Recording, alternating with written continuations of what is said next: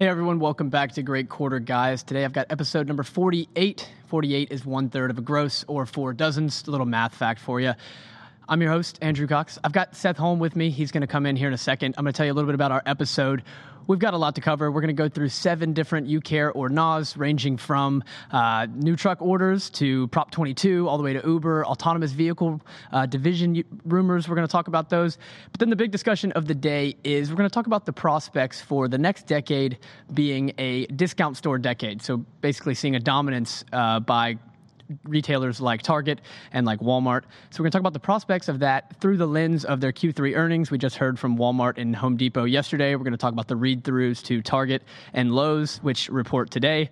And then lastly, we're going to talk a little bit about, we're going to give our expectations for some of the other companies. So we'll talk through uh, Target, Lowe's, TJ Maxx, and Macy's, what we're going to expect to see on their Q3 earnings, which come out this week. So let's welcome in Seth here. We're going to run through our own gauntlet of interest. This is, of course, our ode to see no, highly questionable segment, uh, Dan Le Batard's show. I've got two left over from the Venture Summit, which was the last show that we did about two weeks ago. We're going to run through those, but first, I got to make a Tesla joke. I mean, we would obviously do Tesla as the Tesla joining the S&P 500 as a you care or not, but everyone here knows that you and I both care deeply about that, so I'll save you the Tesla talk because we've got better stuff. Number one, Seth. ACT Research pegged the preliminary October North American Class 8 net truck orders at 38,900, up 27% from September and up 78% from this time last year, October 2019. You care or not? I care. Uh, I'm actually writing a re- research report on this that I've been working on the past few days uh, for Passport that'll come out hopefully on Friday. Um, I mean, to me, uh, you know, new new truck orders were so depressed for so long basically since October of 2018 until July, you know, that you were just on a terrible run rate, down like 80% year over year. But then they've just exploded in the past, call it two or three months here. And you're way above replacement. You know, you're, you're nearly double replacement rate. Um, you know, I've also been looking at some of the employment trends uh, for trucking, which they've moved up over the bottom, uh, off the bottom. Uh, they still are down year on year. But I mean, I, I think this starts to get a little bit worrisome. Uh, you know, investors are already worried about this uh, when it comes to the trucking stocks because history tends to repeat itself in this industry. And um, you know, there's obviously the issue: can uh, can you actually seat those trucks even if you buy them? But to me, yeah, I do care because I, I, if you want to keep those three dollar spot rates, those orders are going to have to slow down. Yeah, agreed. I am. I'm on the other side of you on this one. I don't care about the October number, but I'm definitely going to care if we see these type of numbers in December and January and forward into 2021.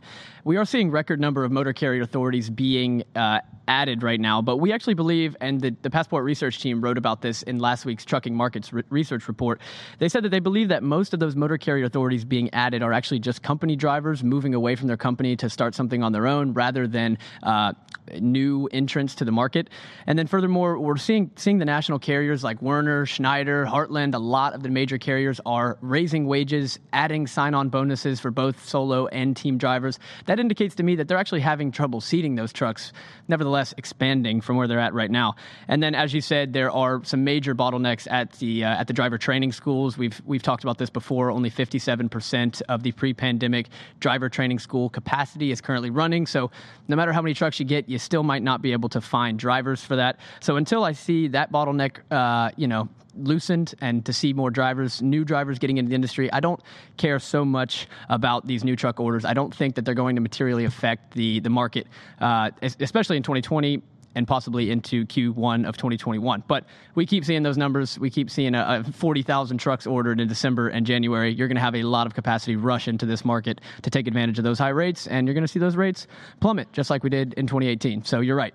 History does repeat itself in this industry. All right, number two, so this is Prop 22. Again, this is our last one from the Venture Summit. This happened a couple weeks ago, but I wanted to discuss with you. So Prop 22 uh, got passed in California. This is the law that will exempt the so-called gig economy companies and possibly trucking companies as well, but it will exempt them from the California labor law requiring uh, workers to be employees and not contracted workers. Seth, you care or not? Um, I don't really care. I think it's huge for Uber, though. Um, you know, I, I used to own Uber stock, and and I, like an idiot, sold it in the low 30s because I was worried about COVID. And uh, there was a lot of mixed. All the data going into the Prop 22 vote was heavily mixed in terms of like surveys and other things that people had done. And you were basically betting on California voters to take a pro-capitalist stake. Uh, and to me, that was too much of a risk. It was too binary. But I think it's enormous for Uber uh, moving forward uh, because it'll be looked at as a precedent in other areas and um, kind of takes that risk off the table, uh, at least for a while. So I think it's a big positive for them. Yeah, agree. I think it's a huge positive for Uber. So just some some data on this campaign that they had to push forward to get Prop 22 passed. It was over 205 million dollars in contributions towards the campaign, led led by 58 million from Uber and nearly 50 million from Lyft. So it was the most expensive proposition campaign in the state's history and spent more than 10 times the opposition. Just nuts. Um, and yeah, I think well, this. I think this though. is. What, oh yeah, exactly. How much market cap? Uh, Uber is what 60 billion, and they went up 20 percent on that ruling. So that's 12 billion dollars in market cap for 50 million spent. Not a bad trade-off there. Yeah, exactly. I mean, this law, it wouldn't be the first time we see kind of a poorly thought out law passed in California and then changed through uh, props and, and through orders that end up killing it. But this law would kill innovation. I mean, the, the main drivers should have the freedom to work whenever they want and wherever they want. That was the idea behind the gig economy. Uh, I think this is good for Uber. And you know, one thing that I was thinking when this when this news first came out that this would negatively impact the autonomous uh, development at Uber because I mean, let's think rides are their cash cow, and especially in big cities in, in California, that's where they make a lot of their uh, a lot of their earnings. And without that in California, that would have been a major detriment. But this is now passed. But this is this story doesn't make any sense anymore, and it doesn't even matter anymore because the next one I have for you is Uber is now in talks, or the rumor is that they're going to be selling their autonomous unit, that's the Uber Advanced Technology Group, to Aurora Innovation, who's a startup founded by three industry vets of the autonomous industry who led teams at Google, Tesla, and Uber prior to prior to starting Aurora Innovation. Seth, you care about this one? I do care. Um, from a Tesla perspective, it seems like a win for them. Uh, you know, I, I, kind of mixed emotions on this one. I mean, I guess I see why. Uh, I, I, believe I read that the autonomous division at Uber had burned th- over 300 million in cash year to date. And so, given the pressure that investors are putting on Uber for profitability, and I think they're looking at Q4 of 2021, there was probably a lot of outside pressure from investors and shareholders to divest that unit. But then when I think longer term, you know, the main cost for Uber's business model and barrier to profitability is those drivers. And so that that is one area. So to me, you're almost selling your your long-term call option in terms of, and then you're going to have to license whether it's Tesla or Google or some Aurora's technology back from them uh, in the future. So it kind of takes away that super bull case in the long term uh, in exchange for removing, you know, near-term heavy cash burn.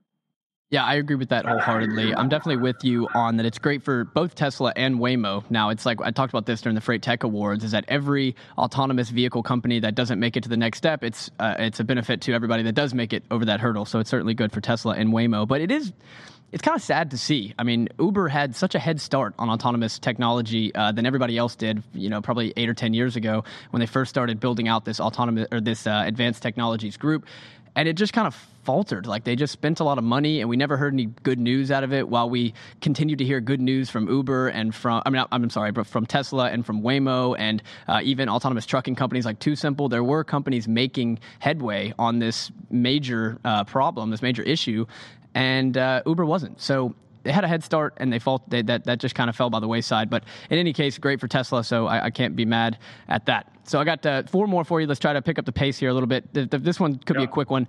This is on uh, Chipotle opening their first digital only store this Saturday in Highland Falls, New York. That'll be just outside the gates of West Point. Unlike a traditional Chipotle location. This will not include a dining room or a line for ordering. Customers have to order in advance on the Chipotle's app, on their website, or on a third party delivery platform. Seth, you care or not about Chipotle's first digital only store?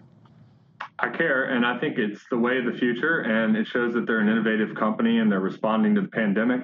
It's also good for, in terms of, uh, you know, velocity of new orders and margins, and you get to put stores where you otherwise couldn't. I believe this one's in a suburb of New York City, um, so the, where the real estate's too expensive. So now all of a sudden you have this you know, this little box that's turning out a thousand orders a day uh, and doing a couple million in sales at a high margin. That's a pretty attractive proposition. Yeah, agreed. Super attractive. I do like the idea. I, I noticed this back, it's probably at the beginning of the pandemic. I went to a burrito, I went to a Chipotle place out near Hamilton Place in Chattanooga, and I, I noticed that they had two completely different burrito lines. They had the burrito line for the, the in store orders you could come, and then they also had the drive through and delivery. Uh, uh, to drive through delivery and online pickup on another completely different burrito line. So I thought, my goodness, this is just, they're one step away from just taking out the entire dining room. And then here they are three months later opening their first store to do so. So yeah, great move outside of New York City where real estate is pricey. Number five. Walmart announced it will be using space in 42 of its regional DCs to create pop up e commerce fulfillment spaces meant to help handle some of the increased e commerce volume that they're going to see over the holidays. Seth, you care or not about this supply chain decision? I care, and uh, as a Walmart um, shareholder, as, as you are too, I mean, I think it's great, and it's kind of like an Amazon-esque move. It kind of reminded me of that. It's uh, it's very fast on their feet, and um, I don't. I, I, want Walmart, you know, given e-commerce, they just reported earnings this morning. It grew another 79 percent, uh, which is enormous. If you think about Walmart, you know, I'd, I'd, ask you, Andrew, if you thought, if you knew a, a company that had spun off their e-commerce, and this was a company separately traded, doing 40 billion a year in e-commerce revenue, growing 80%, it's not going to be trading at 0.7 times revenue. I'll tell you that much. And so um, I think it's a way to capture. They've got this this uh, exploding demand because of COVID, and it may not be here next year. So you got to take advantage of it while you can. Yep, I, I second a lot of what you said. I find it fascinating, and I really find it impressive. I liked what you said about the Amazon Amazon like move. They were just made a very quick move, and it seems like they're going to expect a lot from this move. Uh, Greg Smith, the oh, I want to call him director of supply chain, but that's not exact, exactly title, but he's very high up in the Walmart supply chain. He said that he expects 30% of the holiday e-commerce volume will flow through these pop-up e-commerce stores. So that that's a big amount of Incredible, their yeah. uh, of their growing amount. I mean, it's just it's it's it's maddening. Uh, so I love it. We're going to get into the Walmart Q3 earnings, which again Seth said that 79% e-commerce growth. They've got some even more impressive numbers in there, but we'll get into all of that here in one minute. All right, number six, second to last one here for you. This one is on consumer sentiment. We saw it falter in November. The University of Michigan Consumer Sentiment Survey reported its preliminary reading for November at 77, down 4.8 points from October. Seth, you care or not? You know, this may surprise you. Uh, I don't care on this one. Um, you know, that four points to me is not a big deal. I think the consumer is strong and in good shape. I, I have some worries about the restaurant trends, which I, you and I have spoken offline about. Um, with the you know explosion in COVID cases. But other than that, I feel pretty good about the consumer. And 77 is still not a bad number, and uh, it tends to bounce around a little bit. Doesn't bother me. Yeah, I'm with you too. I, I don't care about this one. Uh, I, I, read through the the preliminary you know report that University of Michigan put out, and they said that most of this was actually driven by the election. Uh, they said that if you look at the the survey by political party, Democrats pretty, pretty much stayed stable, um, but Republicans saw their expectations for the next 12 months fall a lot. So most of the, the fall right. in this uh, consumer sentiment index was not on current conditions, but of future expectations. And most of that was driven just simply by uh, their president not being reelected. So, you know, I, I, don't read too much into this. The, definitely, the COVID cases are a big deal. They uh, weigh heavily on consumer sentiment. We've seen the the inverse relationship between sentiment and COVID cases play out throughout the year. So I expect that to continue. Uh, I might see when the new when the actual number comes out. Again, this was the preliminary number. I think the actual number may even be revised down a little bit further. All right, so the last one for you. This is a Target and Ulta deal, the Ulta Mint uh, partnership here. I've got a picture for it because I think they're pretty neat looking. The rendering is nice. Uh, Target and Ulta are teaming up to bring Ulta pop uh, shop in shops to 100 Target stores by the end of next year. There it is, gorgeous little thousand square foot uh, pop up shop that are going to be inside Targets. They're going to have about 40 rotating prestige brands in there. Uh, Ulta is going to train the Target employees on how to sell and try to convert some of those people into an already uh, heavily subscribed Ultamate um, what's the word I'm looking for? Rewards program, the loyalty program there at Ulta. But Seth, what do you make about this? You care or not about this uh, this partnership? I care. Uh, this is a big deal in the consumer world. Uh, these are two sort of heavyweight companies teaming up, um, and I get I get from Ulta's perspective why they're doing it. I mean, Target's on fire right now. Uh, I think they're going to report a gangbuster quarter here. Um, they get to tap into that enormous foot traffic and do it in a capital light, high margin way. Now, that doesn't mean that this is without risk because I've seen a lot of these store within stores uh, over the years. However, even the one Sephora, which is owned by LVMH, um, within J.C. Penney a few years ago, those were doing $300 a square foot, which was 10x the amount of sales per square foot of a J.C. Penney. So when these things work, they can work great. I mean, there are some there's some cannibalization concerns for Ulta, and uh, you know whether or not they're going to release all the sort of most high-end beauty products, the prestige uh, makeups there. I don't think they're going to do that, and it's just a small test right now. It's only a, what 100 stores, and they've got 2,000 stores. So we'll see how it goes, but but I like the move.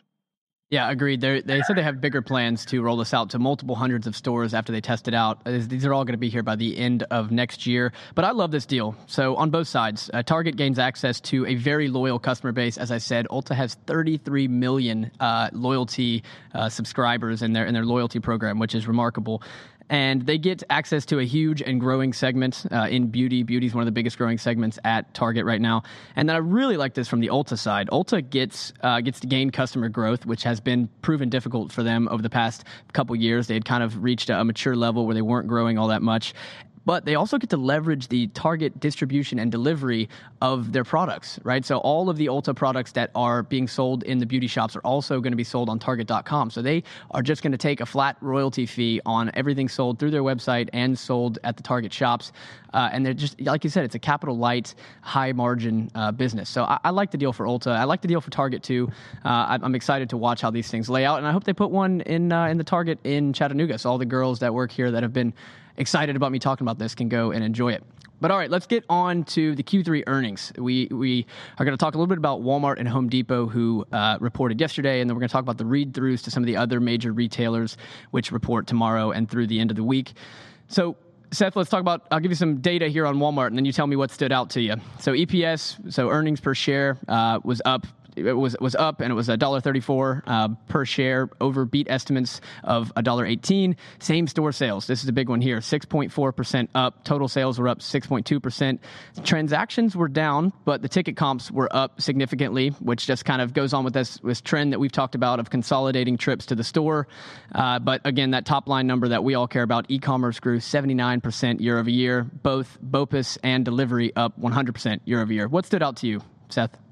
Definitely that basket size. You look at that basket size being up 24%. That's if you were to go scroll back through a model uh, a decade or two, that that number would just be a five standard deviation event, um, and it's only going to happen in times of a pandemic. That stood out. The e-commerce growth obviously stood out, and then the other thing, I mean, the EPS beat that you just mentioned, a dollar eighty against a dollar eighteen. That's a that's just a monstrous beat. And um, you know, the stock's trading off a little bit here. I think it's at an all it had run into the earnings, and it's at an all-time high uh, going into that. And then, so I think expectations were a little bit high, and I think they delivered. They more than doubled the street's uh, consensus estimate for same store sales. Um, and I, I, think that the uh, Amazon pharmacy announcement uh, this morning, which is banging down stocks like Walgreens and, and uh, CVS and, and Rite Aid, you know, might might be taking a little bit of toll on Walmart as well. But uh, I, I think it was a great quarter. Um, you know, and and I, and I really like Walmart because even if things get worse, as they look like they are in terms of COVID, they're just going to do even better. So. Yeah, it's a it's a terrible it's a terrible trade off there for everybody but shareholders. Uh, but yeah, Walmart. Yeah, um, but yeah, let's let's go over some some big uh, high level data for Home Depot. So I'm going to run through the same numbers. We had EPS of 318, beat estimates of 305. Same store sales up 24 percent for Home Depot. My God, uh, transactions were up 13 percent with the average ticket uh, up 10 percent. The gross margin contracted a little bit because they started selling more wood and some of the the lower margin uh, products. Uh, but operating margin uh, was at 14.5 percent. So so really good. Seth, let's talk about read throughs to Lowe's. Do you think you think this has a good read read through to Lowe's? These Home Depot numbers. Yeah, absolutely. I mean, uh, they they don't really diverge much. I mean, they did a couple years ago when Lowe's was really underperforming, but uh, Marvin Ellison has really gotten Lowe's back on track. So I think uh, I think actually Lowe's outcomped Home Depot last quarter, if I'm not mistaken. I want to say like 30 percent versus about 25. So um, I think you can pretty much bank on it. Lowe's is going to put up a really strong number. All right, so this is uh, this is a good time for me to talk about the newsletter that I did just yesterday. So I've, I've come out with a new newsletter. It comes out on Mondays and Thursdays. It's called Point of Sale. It focuses on the retail supply chain. And yesterday I focused on Home Depot and Lowe's, and I'd love to get Seth's thoughts on these two strategies. But both of them, as we've talked about continuously uh, over the last couple months. Home improvement has done very well, and the home improvement industry has seen it was the only uh, retail subsegment that has seen foot traffic grow consistently year over year. It's been up since the pandemic began they've benefited from a couple different trends. So the trends that are benefiting Home Depot and Lowe's is that Americans are spending more time at home and they're completing some of those delayed home improvement projects that they've delayed over the past couple years. They've also been a shift in consumer spending from away from home categories. We've talked about this all the time. Nobody's going on vacation. Very little people are eating out. To they're now spending things on in home categories like building a new office or building a new deck or starting a garden. And then also, homeowners are taking on the DIY projects in favor of utilizing professionals. They're trying to keep professionals out of their home. They, they want to uh, keep their, their home safe. So they're doing a lot of the more stuff on their own. So the two different strategies, this has benefited them greatly. They've uh, they've gained a lot of new customers, especially online customers. We see e-commerce growth for both companies up triple digits in Q2 and Q3. But I want to discuss the two strategies that the two companies are are imploring to uh, try to secure some of those customers for the long haul. So Home Depot is laser focused on this omni-channel initiative, which they call One Home Depot. They aim to blend physical and digital shopping experiences. They've they've rolled out a ton of new app features and new apps to begin with since the pandemic began, including. Um, you know, including house measurements, uh, hardware estimates, cost estimates. They even have an augmented reality digital testing where you can test paints on the wall or what a piece of furniture or something will look in your house. They've done a lot, but in any case, they're trying to converge the digital and um, and and and in-store shopping experiences. Lowe's, on the other hand, while they have updated their app and had a, had a website revamp, as you said, that was just that's kind of on a, in a more general turnaround fashion, uh, led by Marvin Ellison. Uh, he was brought on in 2018 to kind of lead this transformation. He did the same thing at J.C. Penney prior to that. But Lowe's strategy to try to keep some of these customers is they're adding SKUs. They are adding stores in a departure from its normal product offerings. They stocked up on a bunch of merchandise that it anticipates consumers might need amid the coronavirus pandemic, including exercise equipment, bamboo bedding, air fryers, movie projectors, toys, mattresses, battery-powered scooters, all these different things to try to keep customers coming in and expand the the SKUs and the, the product offerings. Seth, do you have any thoughts on the two strategies? Do you prefer one over the other? Well, I mean, Home Depot has been the better company and the better stock for a very long time. And, uh, you know, if it's not broke, don't fix it with Home Depot. So, uh, you know, if it's working, just do more of the same. And, you know, they're trying to move forward with a digital and tech savvy, uh, you know, basically what you described in terms of it's an omni channel and tech savvy uh, you know innovative approach uh, to keeping driving the business forward. Now Lowe's is you know they got to experiment more because they're not a. I would describe Home Depot as a well-oiled machine, right? Mm. And um, so there's not a lot of big fixes that they at any given time ever need to make. Lowe's, on the other hand, their margins were way below Home Depot, so was that productivity. So uh, you've got a new CEO that's coming in there, has a little bit more leeway to try to turn around the business and experiment a little bit. So I think that's what you're seeing there. And they're probably trying to, you know, win over some customers and convert them from sort of temporary COVID customers into long-time permanent Lowe's shoppers. So on that note, it seems to make sense to me.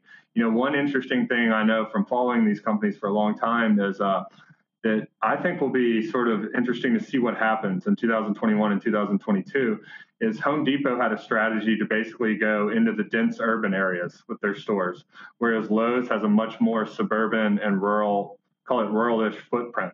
And given the population movements that we've seen out of big metropolitan areas, I mean, I guess you could you could make a case that maybe Lowe's has the more attractive store footprint moving forward, whereas for the last decade, you would have argued completely the opposite. So that'll be interesting to see how that plays out too. Well, fair point. I didn't even I hadn't really thought about that, but that is a good point to see see if Lowe's will be better positioned over the next couple years than they were uh, previous. That's a good point. Let's talk about uh, maybe, maybe better. Right. So we got we got five minutes. Let's try to rush through this last, uh, not rush through, but uh, but hurry through it. This is the this is a Bank of America theme that they've been talking about. The analysts there have talked about. They call it the DSD, which is the discount store decade. So they have three major trends that they think will emerge or will continue to uh, to be at play here, and that will make this next decade one of dominance for the big discounters like Walmart and Target. Uh, so the number one is about the the home sales cycle. Uh, the new and existing homes were up 23 percent year over year in September, and that correlates highly with Walmart and Target's U.S. sales. And then you also see more uh, mortgage applications are up 20 percent percent This goes on to Seth's uh, trend that he was just talking about people moving out of the cities, moving into more of the suburbs, trying to get more land, trying to get more homes. That benefits uh, the discounters like Target and Walmart. Number two is that they're seeing a lot of their competitors closing, right? Whether it's J.C. Penney's or, or Macy's or other uh, retailers closing down, they're not making it through this pandemic, a lot of them, and, and, we're seeing less competition coming out of the pandemic and into the next decade. And then the last one is what Seth and I just spoke about with Home Depot, but but especially with Walmart and Target is the omni-channel momentum. They are driving impressive digital growth. Uh, Target and Walmart is that leverages their dominant geographic store footprints and their multi-category assortments, uh, and it really gives them an advantage over Amazon, something that they cannot do.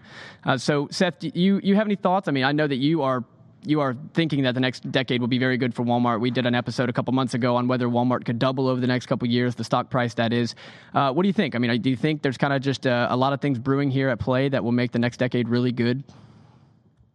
Yeah, I mean, I think it's kind of a continuation of the past. I mean, the last two decades have been the decades of the discounters too. So it's just it's essentially more of the same, taking more market share, getting more scale, and Americans. I mean, the middle class in America has been hollowed out to some degree, and so you've got a lot of a lot more wealthy people and a lot more uh, lower income people, and lower income people have to shop for discounts. And just the average American loves a good discount anyway. So it's just a strategy that always sort of rings true with shoppers. And uh, and I don't think anything will change. And the, most of these discounters, they have a broad merchandise assortment and a lot of stuff that you still need to go in to store to get. You know, whether Instacart changes that in a material way or not. But basically, these companies are sort of un-Amazon Amazonable, uh, if I can say it that way. Um, mm-hmm. And I think they'll they're probably the most insulated space in retail, and they'll continue to be. All right, Seth. So we got uh, two minutes and thirty seconds or so. We're gonna play beat, miss, beat or miss, and why on these uh, four companies. The, the first two should be pretty easy since we've already talked about them. Uh, Target, they got EPS estimate of a dollar fifty six. Do they beat or miss, and why? Just EPS or same store yeah, sales? Uh, let, us do let's do same store sales too. And, and guidance, so just the whole shebang. Uh, I think sure. Target will do another blowout quarter, just like they did last quarter. Okay, I'm, i agree with you. I think all of the trends that we talk about in e-commerce, uh, as well as uh, the omni-channel offerings, I think they're going to have a great quarter. Look at Walmart yesterday. I think we're going to see same-store sales probably up double digits uh, tomorrow for Target. All right, so the next one is Lowe's. We got uh, EPS of $1.92. Beat or miss, and why? Yeah, I'm going to go another big beat there. I mean, I on uh, I, I, don't remember. I haven't looked at Home Depot as closely as Walmart, but it, it, wasn't as big of a beat as Walmart. But I'd go with the beat for sure. Uh, the EPS beat on Home Depot wasn't huge because of that gross margin compression, but definite beat there too. Yep, I'm with you here. I think we see a beat. I think those extra product categories, uh, we won't see them here in Q3, but I, I, think they will benefit them in Q4 across the holiday sales. I think they're going to have a, a, really strong Q4 as well at Lowe's. All right, two of a little bit more difficult ones here. So I got TJX. This is the parent company of uh, TJ Maxx and Marshalls, I believe. Uh, so they got EPS estimates of uh, 40 cents. What do you think? Do you think they beat or miss, and why? Yeah, I'm going beat here. I've, I've done research on this one. I own this one. Um, you know, this is a great company. Uh, it's TJ Maxx, Marshalls, and Home Goods. Home Goods is a third of the business. Basically, home good and apparel. That's going to be killing it. Uh, and I really like how off price is positioned in a recovery in 2021. So, B. Yeah, I agree. I, I heard, uh, I think I don't know if they beat. I am going to go with miss. I'm going to say they miss, but I do think that uh, the discounters, the discount apparel stores are set up very well and positioned well moving into 2021 and 2022. All right, last one. We got another. I don't know if you could consider this a discounter anymore, but uh, it's Macy's. Uh, Macy's is expected to. We got 30 seconds, so real quick. Beat or miss, and why on Macy's? You know, this is the only one I struggled with. I'm going to go beat because of cost cuts. Okay. Uh, I'm going to say miss, even though if they miss this, they're going to be in, in, trouble. They will have hemorrhaged money uh, over the past three months. All right, everybody, that's been it. This has been episode 48. Catch all of our new shows live Tuesdays at 2 p.m. on FreightWaves TV, FreightWaves LinkedIn, and Facebook, or on demand by looking up Great Quarter Guys on your favorite podcast player. We'll see you next Tuesday. Enjoy.